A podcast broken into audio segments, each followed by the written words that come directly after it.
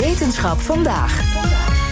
Morgen vindt in Middelburg het jaarlijkse NWO Wetenschapsfestival plaats. Voor het hele gezin, meivakantie. En voor wie niet kan gaan, heeft wetenschapsredacteur Carlijn Meinders alvast een voorproefje. Hey Carlijn. Hi, ja, want het is echt net, uit, echt net uitverkocht. Dus dat leek me wel zo leuk voor iedereen die niet kan gaan. En misschien uh, alvast om in de agenda te zetten voor volgend jaar dan. Er is gigantisch veel leuks om uit te kiezen, maar het zijn de dino's geworden. Ah, vertel. Morgen zal onderzoeker Pasja van Bijlert van de Universiteit Utrecht en Naturalis daarover gaan vertellen. En wij gaan nu alvast een dino-quiz doen, waar de jonge bezoekers van Expeditie Next, zoals het festival heet, zich morgen ook aan zullen wagen. En we duiken er meteen in. Stelling nummer 1 niet meer opzoeken. Kees, handjes boven de Nee, toetsenbord. het, Ja, eh, heel goed. zeker, zeker. Nee, deze... Eh, alle dino's zijn uitgestorven. Feit of fabel? Nou ja, dat is natuurlijk een fabel. Ehm, feit. Vogels zijn directe afstammelingen van wat we met een dure term non-avian dinosaurs noemen. En die distinctie, non-avian, betekent gewoon niet vogelachtig. Dat onderscheid is er omdat evolutionair gezien zijn vogels gewoon dinosauriërs. Dus de dino's zijn niet uitgestorven, de grote dino's zijn uitgestorven. Rest in peace. Ja. Rest in peace. Oké. Ja, Ik vind dit heel leuk, want jullie weten dat ik heel veel aan pubquiz meedoe. Dus kan ik Ja, dat is een, een testen of ik dino-pubquiz. wat Ja. weet. Volgende stelling. T-Rex wandelde even snel als jij en ik. Oeh. Eh, ja, ik denk het wel. Nee, ja, maar ze hebben toch... Misschien wandelen ze even snel, maar ze zetten grotere stappen. Dus dan zijn ze sneller. Maar als ik dan... Ik ga dan toch maar voor de snel. fabel. Ja. Ik ga voor de fabel. Oké, ja, eh, Van Beidert heeft hier zelf onderzoek naar gedaan. eh, met behulp van scans, van botten, hele slimme computermodellen. Daar later nog meer over. Is hij erachter gekomen dat T-Rex waarschijnlijk veel langzamer moet hebben gewandeld dan werd gedacht. Namelijk zo'n 5 kilometer per Hey. uur. Hey. Je zou een T-Rex dus theoretisch uit kunnen laten aan een riempje. En dat gaat allemaal prima. is ongeveer even snel. Dus klopt. Ja. Volgende. Alle dino's hadden veren. Eh, ik denk het niet. Nee, ik denk het eigenlijk ook niet. Er is een beetje een soort tegenreactie gekomen, waardoor mensen denken dat alle dino's tegenwoordig veren hadden. Dat is niet de realiteit. Sowieso niet de realiteit van wat we nu denken als wetenschappers, maar ook niet van natuurlijk de realiteit van hoe het is geweest. Want je vindt ook, eh, als je geluk hebt, dan als een, voordat een dier fossiliseert, is het eerst gemummificeerd. En als die dino-mummy dan fossiliseert, dan vind je dus gewoon gefossiliseerde huidafdrukken of misschien soms de gefossiliseerde huid zelf. En dan kan je zien dat best wel veel dino's, afhankelijk van waar je in die verschillende groepen zit, eh, gewoon schubben hadden. En zelfs iets zoals een T-Rex zijn dus huidafdrukken van gevonden. En eigenlijk hebben we alleen maar schubben van T-Rex gevonden. Of schubafdrukken van T-Rex gevonden.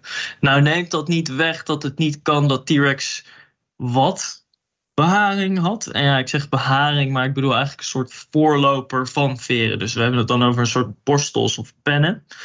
Het zou kunnen, maar het is niet gevonden. En het zouden zeker niet echte slagveren of vliegveren zijn zoals wij nu veren herkennen. Ja, het is dus niet waar. Niet alle dino's hadden veren. Waar ze het wel zeker van weten, vertelde hij ook, is van de eh, raptors uit Jurassic Park. Weet je wel?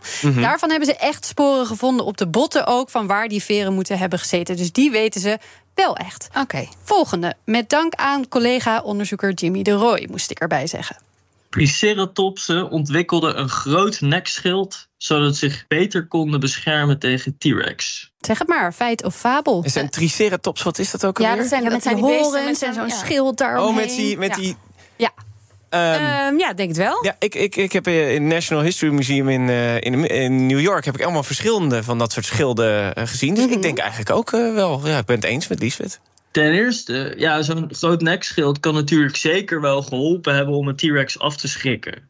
Maar dat is waarschijnlijk niet de belangrijkste reden dat ze hem hebben. Ah. Ah. Want het nekschild is pas heel groot als de Triceratops zelf al heel groot is. En als jij al een grote, volwassen, indrukwekkende dino bent, dan ben je eigenlijk niet het meest aantrekkelijke prooidier voor een jager. Een jager wil liever een dier wat zichzelf niet zo goed kan verdedigen, dus een jonkie.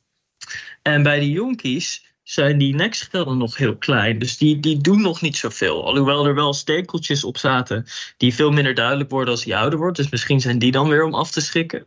Maar omdat hij dus eigenlijk pas groot is tegen de tijd dat hij het minst kwetsbaar is, zou ik zeggen dat het best een goede reden is om niet te denken dat hij er alleen is om af te schrikken. Hmm. Een Maar, fabel. ja, maar waarom hebben ze dan zo'n heel groot schild? Wat nu wordt gedacht is dat het iets eh, te maken heeft met het zoeken van een partner. Een beetje zoals de, de veren van een pauw, zeg maar. Oh. ja. Daarom zijn er ook zoveel verschillende vormen. Ja, precies. Ah, oké. Gaan we snel naar de laatste nog. T-Rex wisselde elke twee jaar van tanden. Feit of fabel? Oeh. Ja, ik heb echt geen idee. Nou, dit is een fabel. Elke twee T-Rex jaar. had tanden die zo groot waren, ongeveer als je de wortel meeneemt, eh, zo groot waren als mijn onderarm. Nou lijkt dat extra groot op de camera natuurlijk. Maar dat is toch wel een, een hele grote eh, ja, banaan. Dat is echt een flinke tand. Als jij die elke drie, drie maanden gewoon wegdoet, dan ben je heel veel energie aan het verspillen. Ehm, en die tanden waren zo groot en zo dik natuurlijk, omdat ze letterlijk door botten heen moesten konden bijten. Dus ze moesten best wel wat kunnen hebben. En dan loont het zich niet om heel vaak je tanden te wisselen. Dus dat gebeurde dan elke twee jaar. Hoe weten we dit? Nou, net als bomen kun je bij tanden kun je groeilijntjes tellen. Ja, eh, hartstikke mooi dat we dit dus ook al weten. Ehm, eh, ik zeg nog even van Bijlert eh, doet nu onderzoek. Hij heeft dus naar die wandelsnelheid gekeken. Ja. Hij kijkt nu naar rensnelheid. En daarbij doet hij ook onderzoek naar bestaande dieren. Hoe krijg je dat nou allemaal goed in een model? Heb ik hem ook uitgebreid over gesproken. Dat wordt een volgende aflevering. Dankjewel, Carlijn Meinders. Hey ondernemer, zorg voor een sterke financiële basis en meer omzet door je facturatie, debiteurenbeheer of incasso uit te besteden aan de Nova Groep. De Nova Groep? Ja, de Nova Groep. Kijk op novagroep.nl.